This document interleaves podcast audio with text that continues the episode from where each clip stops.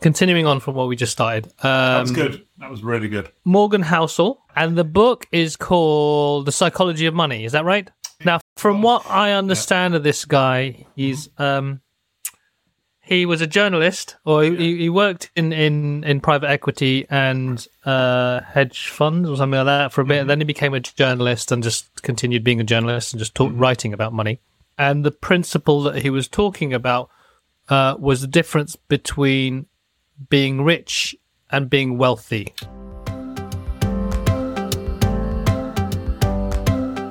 In his interpretation, being rich is essentially the outward appearances of having lots of money, and being wealthy is really how much money you actually have, or how he was. He's interesting. He was talking about this idea of um, agency, autonomy, and freedom.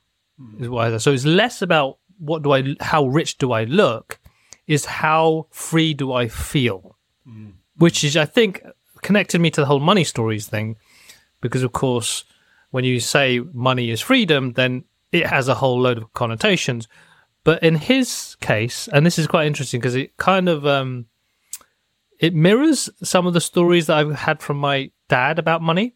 Because for him money is about making choices so if i want to get a private dentist i can go to a private dentist. If i have an accident and i and i need to get healthcare i don't have to worry about going bankrupt. If i want to go on holiday i can choose to go on holiday without second guessing. It's like i money gives me choice is one of that's the big story i got from my dad when i was thinking when he when he talked to me about money. Mm-hmm. And so on one hand totally agree you know I, I kind of live my life to that. It's like i like this idea of having so much in the bank so that should the fit hit the shan or should i want something i have the money to choose to buy it. Um, hi Krystle. I just saw your chat there. Oh Krystle's here. Wow Krystle knows a lot about money as well. Um, love to hear your thoughts. Actually Krystle if you want to join us and for a chat please let us know. Just put it in the chat and we'd love to just bring you on board for a bit of a chit chat Anyway, going on. oh, This is great for podcasts. Uh, continuing on from that. So, on one hand, and maybe this is my conditioning, I do see that if I've got X hundreds, thousands, whatever much in the bank, that gives me choice in terms of I can buy services and products that I need to, to do the things I want to do.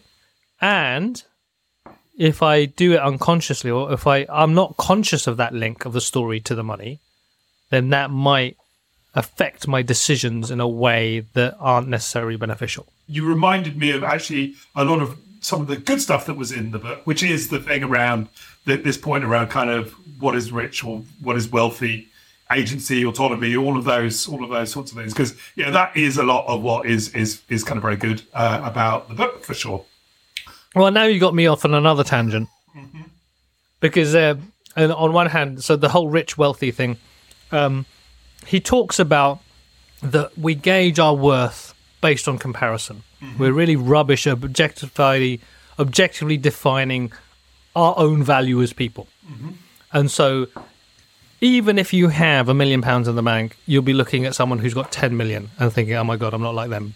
Or even if you've got 10 million, you think, I wish I had 100 million. And even if you've got 100 million, you'll say, I wish I was like Elon Musk. So there's always this comparison aspect to how you think about your own worth or value, which are then kind of, again, I'll link back to the happy pricing course mm-hmm. and this idea about how we price and the idea of anchors and, and relative differences, choice. Mm-hmm. In the book, he talks about how much agency, autonomy, freedom, choice that you can get when you have a certain amount of money in the bank. And so rather than spending money to show that you look good, mm-hmm. s- investing, storing, keeping, whatever it is, but basically having wealth that will give you possibility and hmm. choice. Hmm. But hmm. then, and this is where I was linking back to it, that's a story now because Yeah. then the idea is that if I don't have money, potentially I don't have choice.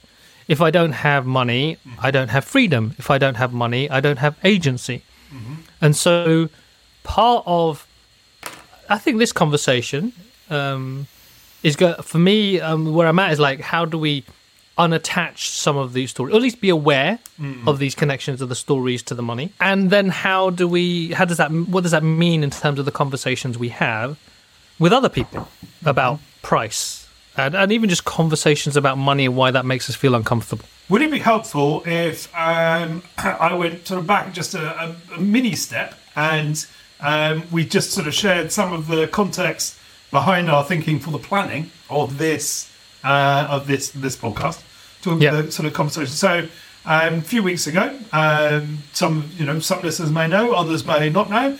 Uh, you guys, Happy Startup School, put on the excellent um, summer camp weekend full of Yep. talks and all those all those goodness. And there was a lo- number of kind of workshops there. Krystle ran an excellent workshop there. Who's who's listening in live now? Uh, and uh, so there were kind of workshops there on uh, money stories. There's workshops we run workshops on pricing, many other things, of course, with that. Um, but one of the things that we noticed that is is kind of how kind of resonant the the idea around money stories is for people. You know, it it seems to really kind of um, I would say kind of touch a nerve. Maybe that is the point. It actually kind of touches a nerve for people. It triggers something in people. It's kind of curious for people, and uh, you know, so we we assume the kind of interest and intent behind exploring that is a positive one, and that probably reflects a lot of you know typically who is in the community who comes to the events yours there is a there is a curiosity about inquiry there is a, a kind of willingness and desire to to kind of look inside and go deeper and in service of kind of understanding well if i look inside and go deeper how that will kind of shape and affect the work that i do and, and the relationship between those things so on the one hand we were uh, kind of looking at that about how people kind of responded to that. Like I said, to Krystle's excellent workshop, to another Charles Davis also ran excellent workshop on these things, and people really sort of drawn to it. So on the one hand, looking at that. In addition to that, actually, just in the in the few days kind of after summer camp, I was in a situation where I was negotiating with with a client, and uh, you know, I, I've kind of worked on these things, thought about these things, studied these things for 20, 30 years, and you know, both in terms of kind of running my old business and all the, the kind of work I do now. So even with all of that, I've kind of caught myself, found myself in a situation where I was negotiating with a new client and actually kind of sort of caught sight of a lot of these some of these kind of sort of money stories some of these kind of the fears the worries the feelings you know the kind of because one of the stories i always kind of hung on to was this idea that money was security which kind of is a different sort of flip on what you were sort of talking about one of the stories you got from your dad money is kind of freedom for me money is security and so again, the same thing that comes up. If you don't have money, then the, the kind of the story is, or the extrapolation is, you don't have security.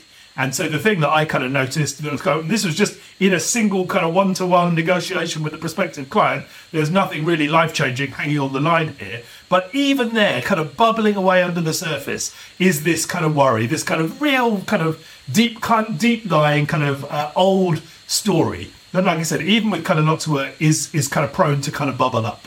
And so I think one of the things that we were sort of really curious about, but you know, partly around the work that we do on kind of happy pricing, and partly about the work that everybody, all the kind of listeners, all the community do all the time in how they kind of sort of sell their work, how they engage with prospective clients. In a sense, the kind of well, the kind of reminder I had a little bit was that you know if you really want to positively affect your kind of pricing, if you really want to do all of the things that lots of people do want to do, which is why they kind of work with us, essentially, how do you remove the guesswork from your pricing? How do you start to kind of price and earn your work, earn your worth? Actually, you can't really do that in a sort of consistently sticky, positively sticky way if you are not also actually starting to kind of look inside so you are a bit more aware of what those stories are what those triggers might be. You know that actually does create a kind of a, a more fertile ground for you to be ha- able to have kind of positive conversations. Because the other thing that you know comes up a lot on the course and, and the work that we do kind of beyond that ultimately of course people need to get comfortable talking about money uh, and you know in a way we can't really be comfortable talking about money if actually we're sort of running a bit scared from the emotional triggers that pop up when we do. So it's kind of more, I think, a realization, a reflection that came on the back of those various things that actually, yes, all the tools and tactics in the world, actually, yes, they're useful. Yes, they're good. But actually, if you have those things without the complementary kind of awareness and inquiry, understanding money stories, then you're never going to be in a situation where you are kind of more comfortable being able to sort of talk about money. And if you can't talk about money, the other two things equally don't work in isolation either. So that was really kind of what was starting to kind of bubble up and sort of inform this conversation today. So you said you were having conversations with a prospective client, and and you saw, um, or you experienced some discomfort. Mm. I assume is what happened. Were you able just for the uh, to illustrate and bring it bring that point a bit home to to anyone listening? Is like were you able to identify the source of that discomfort or was you know was it a particular story or was it just just a general discomfort so i, I think for um, for me i think there were a few things the, the, discomfort was kind of rooted in a few things some of which are kind of linked to money some of which are not linked to money but you know they all kind of they all kind of sort of swirl together in one sort of happy sort of cocktail of discomfort uh, and so on the one hand uh, there is a kind of discomfort, a kind of realization that when I'm actually, in, in some situations, when I'm talking kind of one to one with a prospective client, you know, that trying to kind of hold steady the idea that whether they choose me or not is not some sort of indictment on me. Uh, so there's kind of discomfort around am I being chosen? Am I being rejected? Am I good? Am I bad? Essentially, kind of rumbling around under that. So there's that sort of going on. That sort of kind of you know, sort of twirls together, kind of fuses together a little bit with a more kind of money specific thing, which is like one of the stories I always kind of had growing up in the same way is that this idea that, that money was security. And so like this sort of manifests for me in a, uh, like when I was running the company, that we always had these real big cash reserves. And that was partly because, you know, you know, we can sort of talk about the importance of, you know, how, how you know, how much you should have and all those things is, is a sort of separate conversation. But because money was linked to uh, this uh, this story of security, I felt more comfortable the more cash reserves we had. Now, like I said, there is some value in that, but up to up to a point, and I, you know, so that is a, a sort of separate conversation. But yeah, so for me, given this kind of money is security story, I was in a situation where, you know, partly so the kind of those underlying doubts are they going to choose me? Are they not going to choose me? Do they like me? Do they not like me? Am I good? Am I bad? Am I being rejected? All of those sorts of things. Um, that kind of fuses together then with the kind of money security thing, kind of which affected how how hard I was willing or how willing I was to hold a line on what I knew the, the work was actually worth to them. So it all kind of sort of fused together. And I think the sort of discomfort really was around those two kind of sort of ugly beasts. That's that's great because now the way I'd hook into that for me as well. Um, I, I have a similar kind of experience of like, oh, if they reject me or reject this offer, are they rejecting me? Mm-hmm. Is there, is it saying something about me? And so uh, for me, there's a there is a, a, a fear of rejection. There's a fear of um, not even uh, there's this also this fear of what they what's going through their minds. How are they thinking about me? You know, what is it that the the judgments they're making? So there's a fear of judgment, and then also with the security thing, I have a similar association with money and security, and my projection onto them. Mm. So if I have a belief that they have only a certain amount of money, I have no idea. I don't know their bank accounts, mm-hmm. and I believe if they spend that, you know, quite a substantial chunk of money with me, I'm potentially taking away from their security and I couple that with another belief about I want to be fair or I don't want to take advantage of people or whatever that story is. Again, fear of rejection, fear of being judged. Then it starts to get into some really messy cocktail of. As like, oh, I, you know, I, I, I believe, you know, I've done all the tactics and strategies. I know that this is a good price, and because they're resisting slightly, I'm starting to project my stories and beliefs onto them, and coupled with that, this thing that oh because I'm taking away the security they're going to hate me because I'm taking away the that is Krystle is ready to have a chat with us.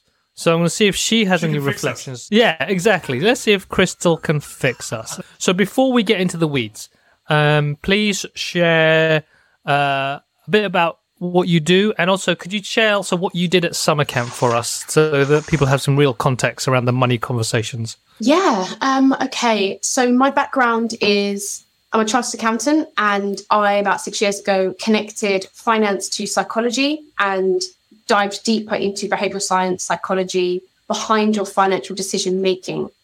Uh, so, my expertise lies in understanding the psychology behind you, what you do. So, it can be applied to healthcare, consumer behavior, etc. But my thing is, is finance. Uh, so, I work with people one on one and in group settings to help them understand their relationship with money fundamentally. Um, and I heard you guys talking, there are so many different things that go into it. And I also do some work with corporates as well, along the same lines. Um, and in terms of summer camp, which was amazing, first time, Um, those who haven't gone, you have to go next year. I will be there next year, in case I haven't said Carlos. um, yeah, we worked on values and we did lots of exploring and understanding of what money meant for them.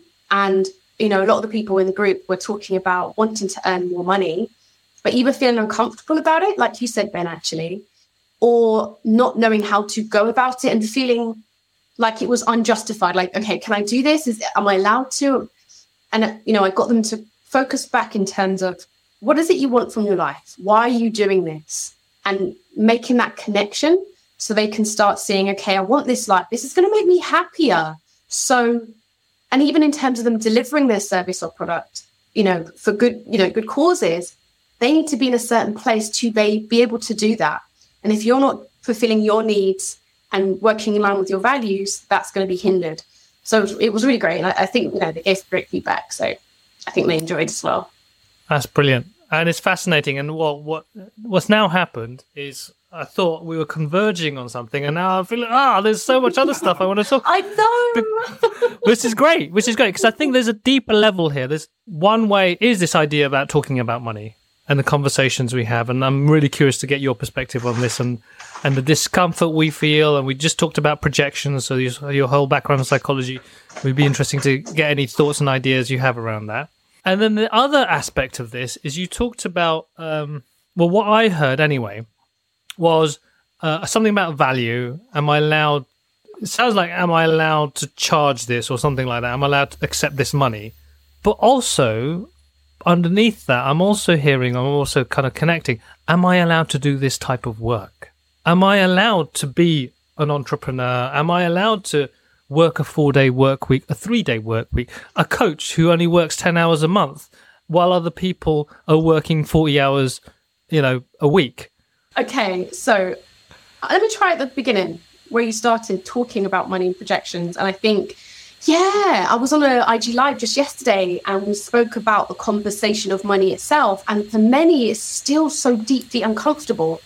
And I didn't quite catch, I think I might have missed you guys talking about it earlier. And, you know, even if we go back to the home and what was normal at home, you know, in those early years of life, that's where so much is embedded within us and carried throughout our lives, even if we don't realize it. So if you've been raised in a society or your peers and talking about money is so uncomfortable, or we know that, I think you mentioned this actually, how we compare ourselves to others is like the crux of us as human beings, right?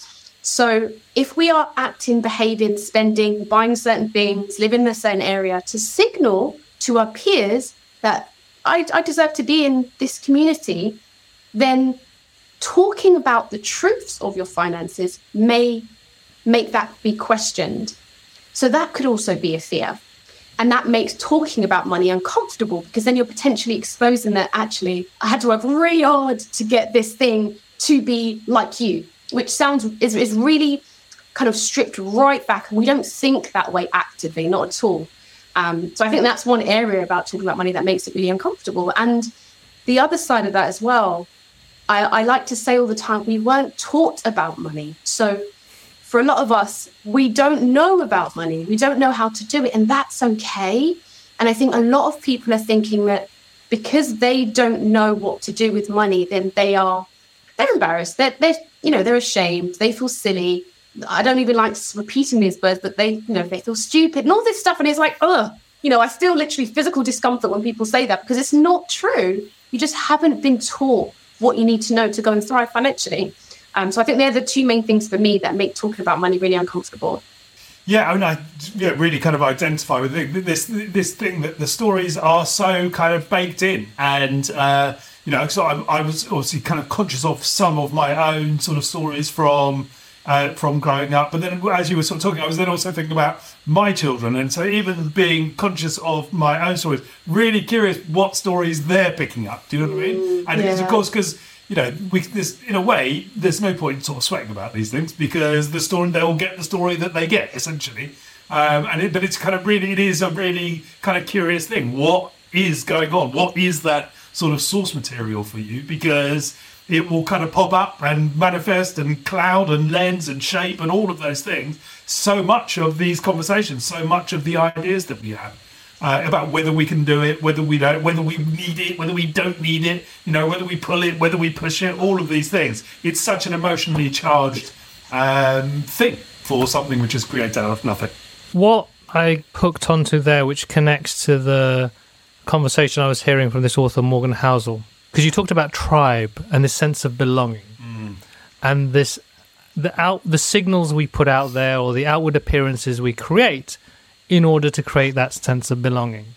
And so, you know, there's a few people down my road who have like four by fours, Range Rovers, Land Rovers, um, and so the, on one hand, it's like, oh wow, you know, they can afford that, but I don't know if they can. Mm. Maybe what they have is like a massive debt in order to pay off that car. Uh, and maybe they're renting the house and they don't even own that. And I'm comparing my inward knowledge to their outward appearance because and I and I say, oh, if I want to be in this place, I need to look like that. And so there's a question here. It's interesting here for me about authenticity. How can we, through money, turn up authentically? So just because I don't have a brand name on my clothes or a particular type of car or live in a particular neighborhood, I do I not belong? Or even like, how do I remove? And this is the interesting thing I feel about my our community. You know, even at summer camps, like we have people from all walks of life but they just feel like they're the same kind of people. And then I go to places like in you know back home in London, and there's a bit part there are areas that are very well to do, and there are areas that aren't so well to do, and you feel like an intruder sometimes if you go to certain areas, and so there's there's a real sense of like I need money in order to fit in mm. aspect. I think that's where I'm getting to, and how how that starts to mix into our conversations around money because it's so tied to our status in society. Mm. Is that fair? Yeah, it's interesting because my brain just went somewhere in collecting these thoughts. There's so many here. Okay, so yeah, what stuck out to me there is the assumption that we're making. Yes, I think that's a really key point because we see people buying all these amazing things, and I'm sure you guys work with people and really dig into their finances and see, you know, where they are really. And a lot of us, or a lot of people, are portraying a certain thing, but actually underneath it, they're struggling to maintain that. And, and fine, fair enough. And then the assumptions we're making off the back of looking at those people. And I think it's really interesting that you say we need money to fit in, because I think that's off the basis of fitting into a society or a community that is doing that. So signaling to their, you know, their peers that look, I've got this, we match on this. Whereas actually there are people who are a bit deeper and value the connection, the relationship, and the community for other things, not just how much, you know, how rich or how expensive your jumper is. But I think that requires a vulnerability and you being open about that fact. And also, you know, self confidence in you and your value as just a human being without the, the surface stuff, without the, you know, six, seven, whatever figure business, just you being valuable alone, which I think is a, for many, a hard task when I talk to people about this topic, for those who are quite new to it, I think the simple task of questioning what you believe can be really quite eye opening. I think even the phrase, just, you know, just knowing that just because you believe it doesn't mean it's true, I think can be quite profound for a lot of people.